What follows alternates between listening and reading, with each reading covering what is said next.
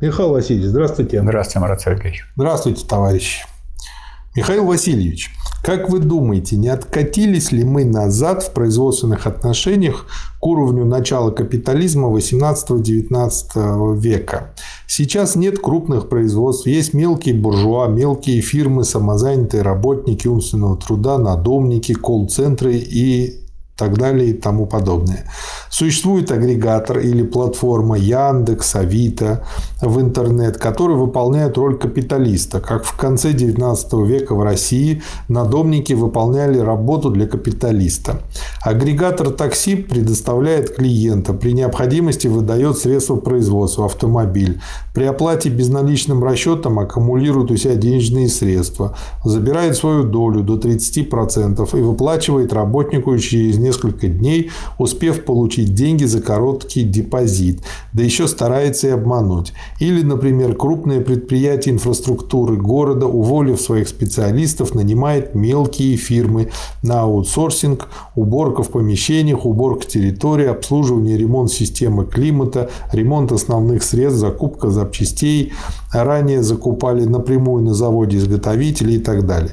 Проектирование крупных промышленных объектов вместо крупного проектного института, отдельно генпроектировщик, а при нем куча небольших фирм ЧКП и самозанятых, которые за небольшие деньги выполняют различные кусочки, иногда объемные. Сейчас развит правый популизм. При наличии большого количества мелких буржуа может привести к фашизму, тем более финансовый капитал к этому подталкивает. Думаю, что картина, которую вы изобразили, не соответствует действительности. Потому что, так сказать, в России... Ну, если вы представляете, что у нас есть э, э, целая индустрия, которая занимается ядерными вопросами. Представляете? Наверное, знаете, что у нас есть космонавты, которые чуть ли не по полгода живут на орбите. Вот только что трое спустилось. Ну, как-то вы так вот рассуждаете, как будто этого вот ничего нет.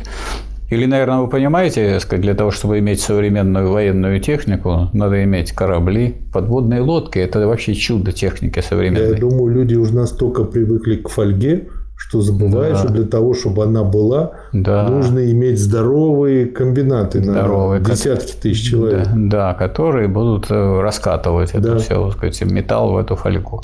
Как будто у нас нет металлургических предприятий. Как будто мы не добываем ресурсы. То есть человек путает картинку, которую рисует интернет и зомбоящик. Да, он смотрит телевизор, я, так сказать, и не знает. Но я какое-то время, так сказать, занимался специально политэкономией, экономикой, кандидат экономических наук. И у нас был хороший такой стиль каждый год покупать сначала справочник небольшой, а потом вот такой толщины книгу «Народное хозяйство в таком-то году». И сейчас есть статистические справочники. И вы можете заходить и изучать там, и увидеть действительную картину. Поэтому то, что вы нарисовали, это взгляд обывателя, который ничего это другого… Это невидимая часть айсберга. Это невидимая, подаваемая. А, даже еще хуже подаваемая. Это хуже да. еще. Это подаваемое – это искажение. Это, во-первых. Во-вторых, от какой-то там сдвиг влево каких-то мелких лавочников никакого отношения к понятию фашизма не имеет. Потому что фашизм идет не от лавочников, а фашизм идет от империалистического финансового капитала. А финансового капитала в России нет. Нет в России не только господства банков над промышленностью, а у них толком-то и банков нет. Почему? Потому что для того, чтобы был банк, надо что делать? Надо, так сказать, давать в кредиты и получать проценты. Какие кредиты? Кто-то кому дает? Дают кредиты на вот такие вещи, о которых вы говорите. Михаил Васильевич, я предлагаю не отвечать, что такое фашизм в этом да. вопросе. Почему? Потому что есть отдельные да. в словаре ошибок. Подробный ответ, да. что такое финкап, что такое фашизм, нацизм да. и так далее. Посмотрите, найдете легко и прочтете. Я, и не, поймете возра... Я не возражаю, да, так что главное, чтобы вы с самого начала по-другому поставили бы свое, так сказать, да. видение. Да. Спасибо, Михаил Васильевич. Пожалуйста. Спасибо, товарищ. Основное в ленинизме, основное в марксизме.